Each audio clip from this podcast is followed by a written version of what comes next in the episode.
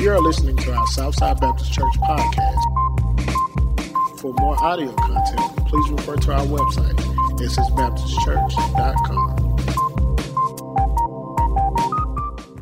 And all God's people said, Amen. Amen. Remain standing. Take your Bibles and turn to the gospel. Well, not the gospel. Turn to the book of James. James chapter 1. James chapter 1. We'll begin at verse 19. And let's give a round of applause to our trusted leader there, Bethany, and our children. Amen. What a blessing.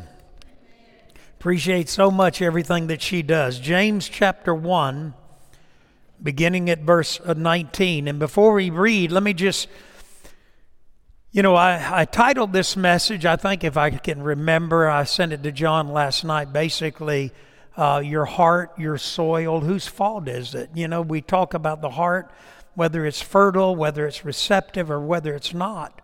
And whose fault is that? So we're looking at that subject today. James chapter 1, beginning at verse 19. He said, My dear brothers, take note of this. Everyone should be quick to listen, slow to speak, and slow to become angry. And all God's people said, Amen. For man's anger does not bring about the righteous life that God desires. Therefore, get rid of all what? Get rid of all mortal filth and the evil that is so prevalent, and humbly accept the word planted in you, which can save you. Now, that's interesting. We're going to talk about that, maybe a little bit, the theology of that. Verse 22 Do not merely listen to the word and so deceive yourself. We talked about that a couple of weeks ago, where Warren Wiersbe made this statement. Uh, in fact, I wrote it down here self deception is far more serious than being deceived by Satan. And we talked about that a couple of weeks ago. But he says here, do not listen merely to the word and so deceive yourselves. Do what it says. Anyone who listens to the word but does not do what it says is like a man who looks at his face in a mirror and after looking at himself, he goes away and immediately forgets what he looks like. But the man who looks intently into the perfect law that gives freedom and continues to do this, not forgetting what he has heard, but doing it, he will be blessed in what he does. Let's pray again. Lord, we thank you and we love you. We give you the glory. And Lord, we just praise you. And Lord, cleanse me, forgive me. Lord, I pray that you'd take my heart and make it what it needs to be. Lord, for anything that is said or done or come into my ears, my eyes, Lord, that would be displeasing to you, Lord, cleanse me right now. Let me be a tool in your hand. And Lord, we'll give you all the glory, and we pray this in the name of Jesus. Amen. Amen. You can be seated. I want to say, first of all, I want to thank Ledge. Ledge did a tremendous job last week. Sheila and I were watching on live stream, and man, we just enjoyed that. And I told John and Eric, I said, How did you guys do it? And they looked at me real funny because the pictures that he had of his boat up here, our system is not that great. We're looking at addressing that now, our PowerPoint and our projection that you saw. But on live stream, it was beautiful. It was crystal clear, those pictures. and at one point, Ledge is talking about getting out of the boat and the picture has him silhouetted. He's in the boat. John has this picture of the boat and then in a small square. But Sheila said, How did they do that? It looked as if Ledge was in the boat. And he talked to you last week about, you know, having faith, getting out of the boat. And then Willie, I appreciate so much Willie who stepped in Wednesday night. Alan, Sunday school, Willie, Wednesday night. I thank God for deacons that are able to do that. And that's such a blessing to me. Uh, at, at Barnes and Noble, which I love to go to Barnes and Noble, I love a bookstore. When I was a kid, I loved the, li- I loved the library. Uh, I loved to read. And when I was in the fifth grade, I read uh, uh, close to 200 books. I even got an award for nearly 200 books in a year. Uh, I was reading Dickens' work in the sixth and seventh grade. I, I love to read. I'm right now reading several books, and uh, it's, just, it's just who I am. uh, Barnes and Noble, the general manager, there's a friend of mine. I knew her back when she was at Borders. Her name is Judy. And when I go in, Judy and I, our conversation is not about books, it's about soil. And we talk about gardening and we talk about soil, and we'll look at each other and she'll laugh, or I'll look at her and say, Are you getting your soil ready for springtime? Now, I've got raised flower beds. I've got raised beds, and, and so I look at them right now. They're covered in weeds. They, they need a lot of work. I've got to get in there, pull up all the weeds, begin to get that dirt fertile, get it ready. Uh, sometimes you can do a pH, figure out whether your soil's alkaline or whatever it may be. You know, you, you put your fertilizer in, you get your soil ready. But listen, everybody look this way before you ever drop the first seed. Anybody that knows gardening, anybody, Janice, you're back here because Janice loves her flowers. And anybody who knows anything about gardening, about planting, you know you've got to get the soil ready. Well, that's what James is talking about. Now, look at verse 19 again. James says, My dear brothers, take note of this. Everyone should be quick to listen, slow to speak, slow to become angry, for man's anger does not bring about the righteous life that God desires. Therefore, now watch this get rid of all mortal filth, that's the weeds, and the evil that is so prevalent, and humbly accept the word, what? Planted in you, which can do what? Which can save you. And he says, receive the word. And yet there's a problem there, isn't there? Before you and I can receive the word, James says, listen, there's some, some things you and I've got to do. You can't receive the word until you're swift, first of all, to do what? To hear. You can't hear unless you get quiet and what? Teachers, uh, I'm sitting here looking at Emily. She's smiling already. Because what does a teacher say? You've got how many years?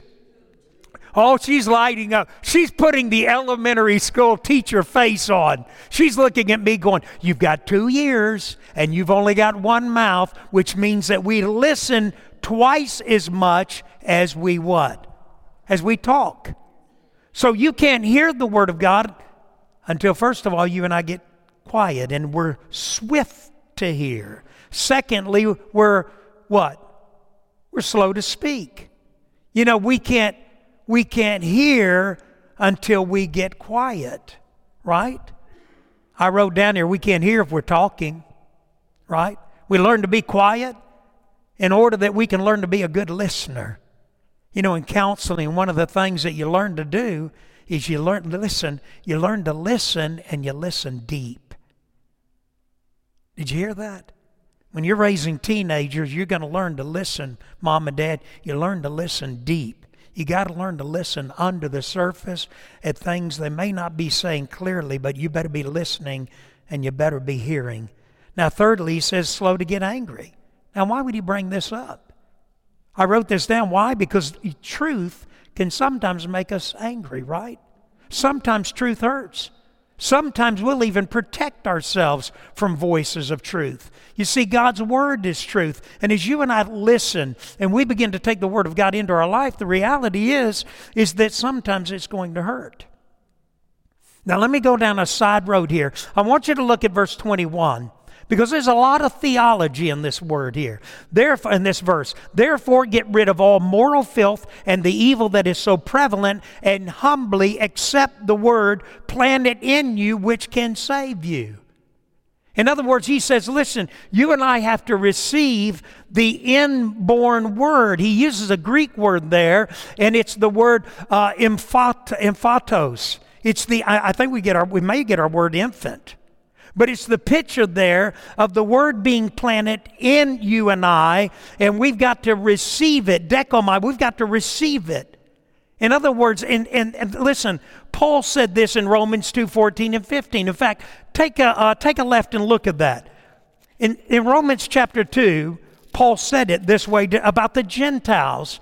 He said in verse uh, 14 and 15, Romans chapter 2, listen to what he said. He said, Indeed, when Gentiles who do not have the law, now watch this, do by nature things required by the law, they are a law for themselves, even though they do not have the law. In other words, what Paul was saying, listen, everybody listen. Paul was saying to the Gentile who did not have the law, Paul said, The law's in your heart. In other words, you've got, a, you've got an understanding, you've got a conscience of what is right and what is wrong. Is that not correct? Moses talked about it in Deuteronomy 30, chapter 14. When he said the law, listen to what he said. He said, It is very near to you, it is in your mouth, and it is in your heart. There is an enormous amount of theology here. William Barclay said this. He said it is practically equal to our word conscience. If this is its meaning, William Barclay says, James is saying that there is an instructive knowledge of good and evil in the heart of man whose guidance we should at all times obey. Augustine said this he said, There's a God sized hole in us.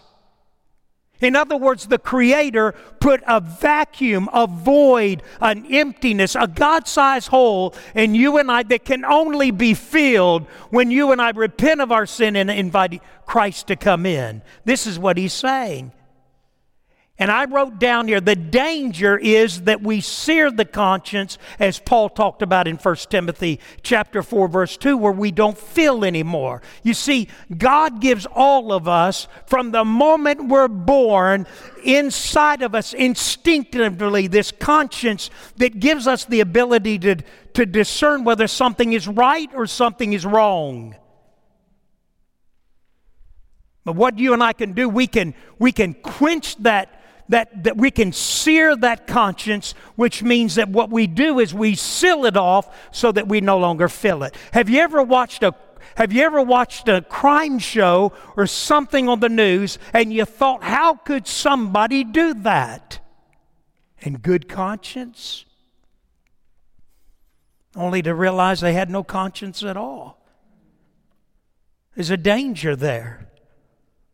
Barclay goes on to say, through his prophets, preachers, and countless witnesses to whom God uses to sow his seed into our hearts, and those who are wise will receive it and welcome it. It may well be, he said, that we are not as we are not required to make a choice between the two meanings. What is he saying? Some say, well, wait a minute. God put in every man, woman, boy, and girl that's ever been created a conscience an understanding of what is right and what is wrong. Now, the second opinion, theologically, and some people argue this, is this idea it is a, the seed, the gospel seed, is sown in all of us. In Matthew 13, it's the picture of the seed being thrown to all humanity. We've got, as Augustine said, we've got this God sized hole in us, and you and I are out there, listen, broadcasting, throwing the gospel seed everywhere. And you remember in Matthew 13, some of it falls on the path, some of it falls in rocky soil, some of it falls in weedy soil, and some of it falls in good soil. Our responsibility is not to inspect the soil, but to throw the seed, right? But Barclay said this whether it's the conscience or whether it is the understanding of what some would call general or natural revelation, the fact is, is that what he goes on to say, it may well be that James is implying that the knowledge of the true Word of God comes to us from, listen, from two sources from the depths of our own being. In other words, our conscience and from the Spirit of God and the teachings of Christ and human preaching. That's you and I throwing the seed out. From inside, listen to this, and outside come voices that are telling us the right way and to walk in it, to listen and obey. Does that make sense?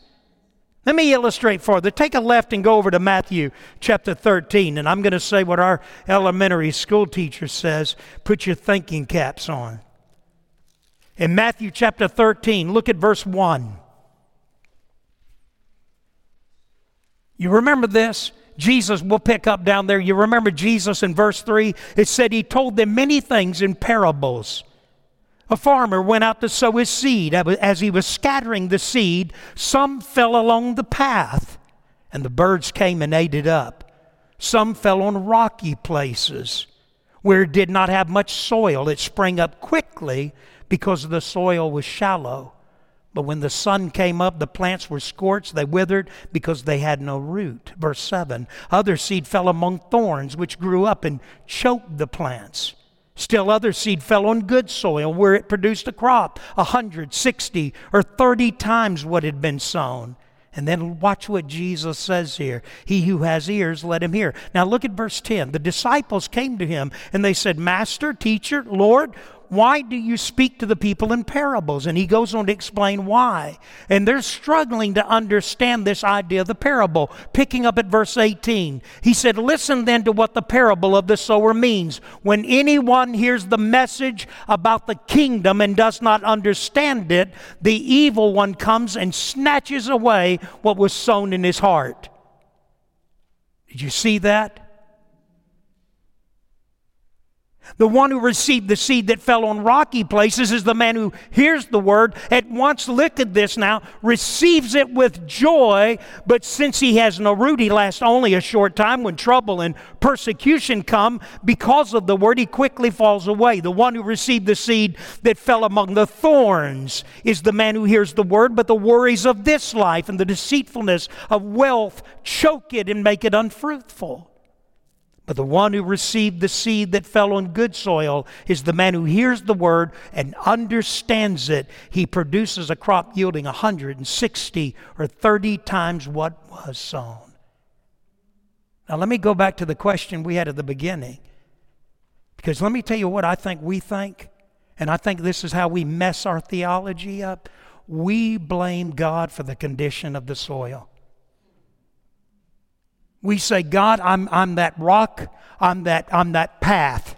I'm beaten down. The enemy, you know what the Jesus said in another passage where he explains it? He said, That's the enemy. Satan comes and picks the seed up off the path and flies away with it.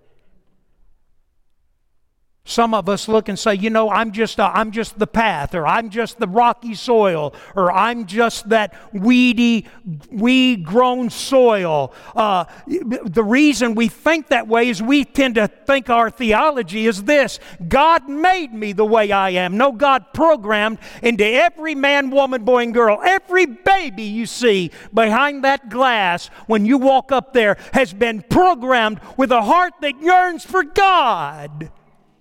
There's a conscience. They know right from wrong. But the reality is, is what can happen is that soil can become hard. It can become like that path. That soil can become rocky, filled with rocks. That soil can become filled with weeds, or it can be a receptive soil that receives and nurtures that implanted word so that it begins to grow. It's powerful. Whose fault is it? The condition of the soil? Everybody do this. It's my fault. James 1:21 resembles that third. Look what James says in chapter 1 verse 21. Therefore, get rid of all moral filth and the evil that is so prevalent, and humbly look at this. Look at the theology of this. Humbly accept the word planted in you, which can save you. That's powerful. Why? Because when you go back and look at that passage, you remember that, that ground that is filled with all of those weeds, that's because of the neglect of the one who's watching over the soil. And let me tell you something at any point, you and I can have weeds in our life.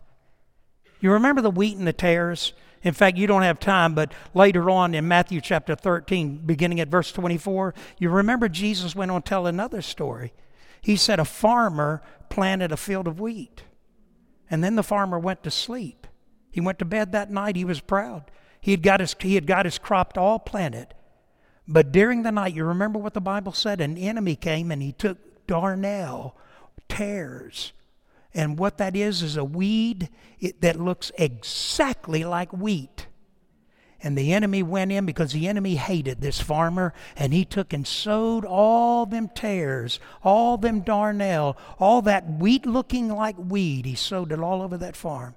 And you know what happened one day? The servants came in and said, Master, you're not going to believe this, but the enemy has infiltrated our field and he has compromised our crop, and we need to go out there and pull it up. And you know what Jesus said? Do not pull it up. Let them grow up together until they bear fruit. God's not called you to be the inspector.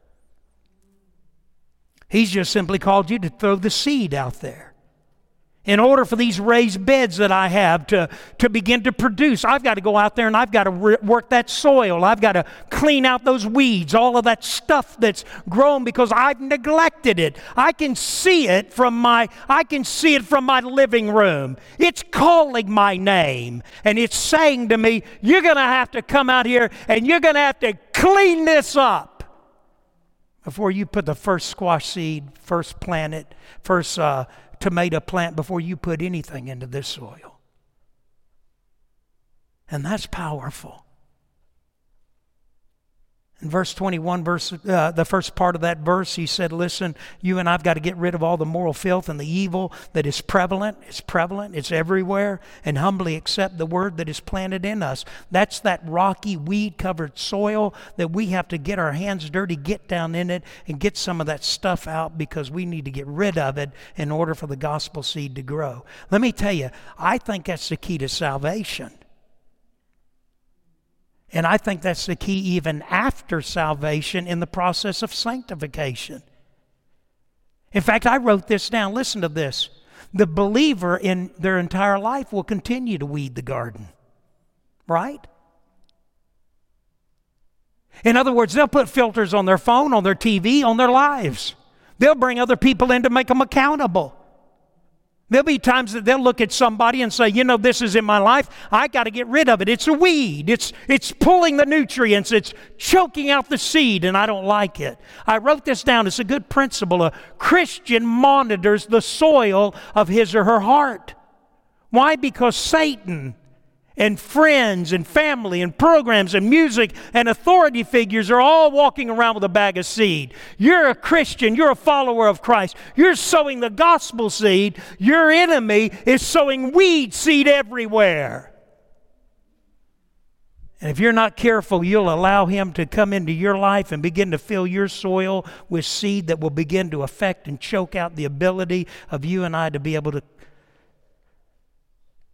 in order for you and I to be able to produce fruit. Right? Paul, and what's the key here? It goes back to hearing. It goes all the way back to hearing. This idea of hearing. Paul in Romans 10 17 says faith comes from hearing. In fact, what's so important, I want you to take your Bibles, take a left, and look at Ephesians chapter 1 because this is critical.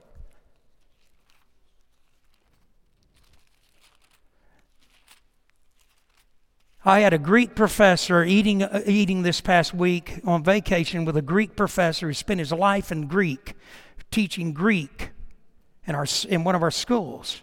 He looked at me at one point and he said, How can you go through RTS, have studied under R.C. Sproul, and not be a Calvinist? I looked at him immediately and I said, Because biblically it did not hold up. R.C. Sproul, I have his book Chosen by God, written by a brilliant man. I love when he when he died, I wept. I cried. But in his book Chosen by God, it's dog-eared, triple dog-eared pages turned down, notes and everything else because I just couldn't come to the conclusion that God predestined some for heaven and some for hell. And even when I look at this passage right here in Ephesians chapter in Ephesians chapter in chapter 1, watch what Paul says here. In Ephesians chapter 1 and let me catch up in, in verse verse 11. Watch this. Paul said in in him and he uses the word positionally in Christ 30 I think 32 times in the book of Ephesians. In him we were also chosen. Notice our chosenness is because we are in him. In him we were also chosen, having been predestined according to the plan of him who works out everything in conformity to the purpose of his will, in order that we, who were the first to hope in Christ, might be for the praise of his glory. And you also, now watch this, and you also were, Paul's talking to the church at Ephesus, and you also were included in Christ when you what? When you heard. He uses the Greek word there. When you heard when you heard the word of truth, the gospel of your salvation, having believed.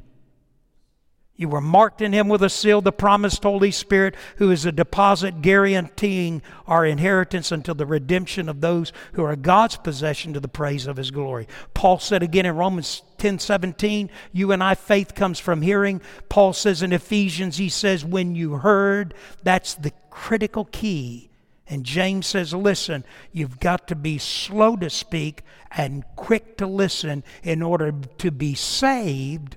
And I think in order to experience the process of sanctification. Over and over again. Revelation 22 17. Turn over there. Very end of your Bible. Look at, look at, look at the very end of it. In, Ephes- in Revelation chapter 22, verse 17, watch this as God's closing out the Word, as He's closing the canonization of His Scripture. In Revelation 22 17, it said, The Spirit and the bride say, What? Come. And let him who what? Hears say, What? Come. Whoever is thirsty, let him come. Whoever wishes, let him take the free gift of the water of life. All the way through the Bible, the Bible talks about listening, hearing. And you and I need to learn to listen. We need to be quick to listen, swift to listen, slow to speak, slow to become angry when we don't like something we're listening to. I wrote this down. Some hearts are like the beaten path. Why too many? Listen to this because I think it can happen to a believer too. Some hearts are like the beaten path. Too many people have been allowed to trample on, walk over, and through your heart do not expose, I wrote this down, do not expose your heart and your faith and your mind to some voices. Don't allow some people to come into your life. There are some things on social media that I don't even go down, I don't look at. The reality is is that I am in a battle with this right here to walk with Christ and my friend this is a tool of the enemy. That Greek professor was sitting there. We got to talking about the LGBTQ movement. I said it is not genetic, it has nothing to do with how God wired a person. I said the number one contributor in the LGBTQ movement, movement right now is 14 year old girls, and the influence is that right there. It is a social, cultural problem in this country. And I've told you before, when I was in Africa and Zimbabwe and traveling over the continent of Africa, this is how many people I saw living the gay lifestyle. Absolutely none. If it's a genetic problem, it would be programmed in every culture around the world. But listen, he says you, you, our hearts get hardened. We, we have to constantly protect. I, hey, listen, I not only have those raised beds, I not only get them ready, but when I put that seed down in the ground, I put those tomato plants and those squash plants, and I start getting it all ready, the next thing that I'm doing is I'm trying to protect it. I put a fence around it. I do something to ensure that nothing will invade it or walk into it. I love my dog, but God forbid that my dog should walk through my garden.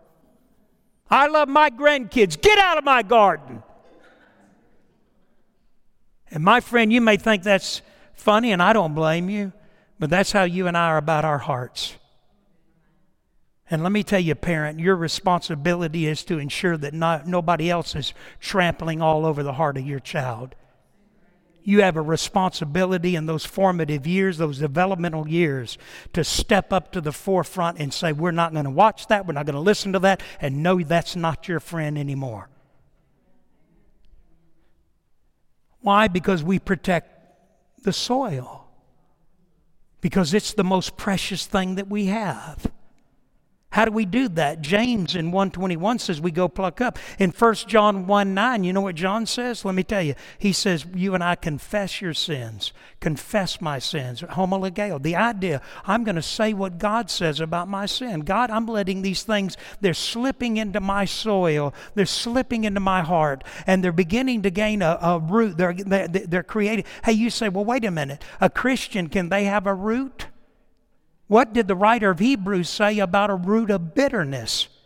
Pikros, sticky anger. You and I get angry. We don't. We. The Bible says, "Be angry and sin not." Don't let the sun go down on your wrath. You get angry. You clam up. You shut down. You carry it through the night, and the next day it turns into a root of bitterness. And guess what the Bible says? That root of bitterness will go down in your heart, and it will. The Bible said it'll defile many.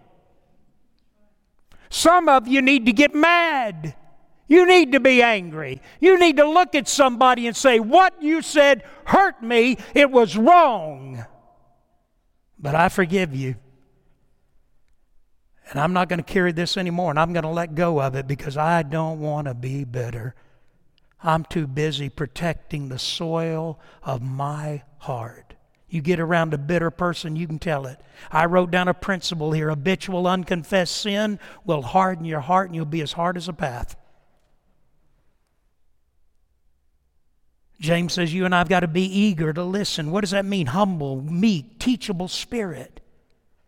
Imagine before every time you open the Bible in the morning, listen, you took time to say, God, I want to be receptive. I want the soil of my heart. I want to spend a moment reflecting. God, I want to confess to you. God, there's some things in my life that I don't like about me that I've been doing here lately. God, last night or yesterday or last week, God, I confess to you that was not right. God, forgive me. God, make my heart receptive to what you're saying. How many of us pray before we ever open a Bible? Let me ask you something. How many of you prayed before you came in here? How many of you prayed right now and said, You know, Lord, let me, if you've got something you want me to hear today through my pastor, then God, let it be. You see, it's protecting your heart and your faith. And let me close in a moment from those who would tear your faith down. There's some people they want, and just wait a minute, praise team, you don't have to leave yet. I'll give you plenty of time, but you have to understand this. There are people in your life that the enemy strategically brings into your life in order to attack the soil of your heart. Your responsibility, your responsibility is God. I, am hey, as a man thinketh in his heart, so is he. That word cardia, that word, uh, the, the word we get our word for cardiologist, cardia in the Greek, that word also means not only heart, it means inner self. I'm protecting my heart. And when something comes into my heart that I know is wrong and God convicts me of it, then let me tell you, I'm going to confess that God, that was wrong. I don't want that in my heart. God, help me to forgive that person, to let go of that anger. God, help me to let go of that addictive tendency toward that sin, that sin which does so easily beset me. God, hey, listen, you know what Jesus said when the disciples said, Lord, teach us to pray, like John taught his disciples to pray? Jesus said, okay, let me tell you what not to do. And then he went on to say, This is how you pray. Our Father who art in heaven, hallowed be thy name, thy kingdom come, thy will be done on earth as it is in heaven. Give us this day our daily bread, and forgive us our trespasses as we forgive those who trespass against us. That is the model prayer. And do you know what he was saying about lost humanity? Even you and I, as believers in Christ, he was saying every day, constantly, you'll probably be asking for forgiveness. Forgive us our trespasses as we forgive those who trespass against us. When you don't forgive people, a root of bitterness goes down in your heart and it'll affect your spirit, everything about you. Nobody wants to be around you. It's the truth. You protect your heart. Well, what about some of those evil voices that come along? Hey, listen, sometimes you may be able to take on some of those people. Quote, the academia, the academic world God's not called you to straighten out everybody. Apolog- apologia, apologetics, this idea of defending the faith. Some of you in this room, even me, some of us in this room are not capable of some of the arguments. Leave the arguments to those people. If I wanted somebody to argue about meteorology and talk about meteorological and weather patterns and all of this, I'm going to look at a professor at JSU. I'm going to say, Lauren, you come speak about that. I don't know anything about it. I don't know what a high pressure, low pressure, no pressure. I don't even know what it means. Bill Mounce, who wrote one of the best studies, best books, textbooks on Greek, I wrote this down. Bill Mounce, the author of perhaps the greatest uh, Greek grammar textbook and a Greek scholar on Bart Ehrman, who is a renowned biblical scholar at the University of North Carolina, who has walked away from his faith and is a formidable foe as an atheist. Bill Mounce almost laughed while he put this man who walked away from the faith and is now an atheist, while he put him in his place, Bart Ehrman. John Lennox, who's the foremost mathematician, brilliant man at Oxford University, Cambridge. At Oxford, he's a professor emeritus in the field of mathematics. He's written unbelievable books. Richard Dawkins, who is an atheist who wrote The God Delusion, a bestseller, and a book def, uh, basically written by an atheist, was sitting from here to where that, maybe not even where that first row is right there. John Lennox in a 12 minute presentation of the gospel. This brilliant PhD mathematician was laughing at this atheist and making fun of him. And he wasn't doing it in a rude way, he was just basically saying this Your views on, uh, on the Creator God are silly. And he was speaking as a, as a mathematician. C.S. Lewis, Bell made this statement one time. She said, in the African American community, she said, I think sometimes the African American community looks at Christianity, if it's not the white man's religion, which I don't understand that, it didn't come from the white man. That never made sense to me. The early church was in North Africa, but it, she went on to make this statement. She said, But I think some see it as folklore. You know what C.S. Lewis, the foremost authority, Oxford University, PhD, written more books about folklore? He said, One thing I can tell you for certain this is not folklore. It doesn't fit in no way the definition of folklore. You don't give the geographical, genetic, you don't give the ancestral, you don't do all that when you're talking about folklore. He said it's not folklore. Learn to protect your heart. Don't read anything or anything that may tear away at your heart. And when you're struggling with something and you don't understand, go to the people that can handle it a lot better than you. Alexander the Great, when he conquered the world, was asked the question, How did you do it? Two words without wavering was his answer. Without wavering. I was reading this book here. It's a senator by the name of Frank Carlson, Carlson, Frank Carlson of Kansas. This book is written, you can tell it's a worn out book. Um, but he stood, he stood at a prayer breakfast and he spoke on the subject. Listen to this wanted a man, a man who will stand. And it said that he went on in that, in that meeting to describe the kind of man that the world was looking for. Now, this is men or women. He said, The world today is looking for men who are not for sale, men who are honest, sound from center to circumference, true to their heart's core, men with conscience as steady as a needle on to the pole. Men who will stand for the right if heaven totters and earth reels. Men who can tell the truth and look the world right in the eye. Men who neither brag nor run. Men who neither flag nor flinch. Men who can have courage without shouting it. Men in whom the courage of everlasting life runs still and deep and strong. Men who know their message and tell it. Men who know their place and fill it. Men who know their business and attend it. Men who will not lie, shirk, or dodge. Men who are not too lazy to work nor too proud to be poor. men who are willing to eat what they've earned and wear what they've paid for. God is looking for men and women.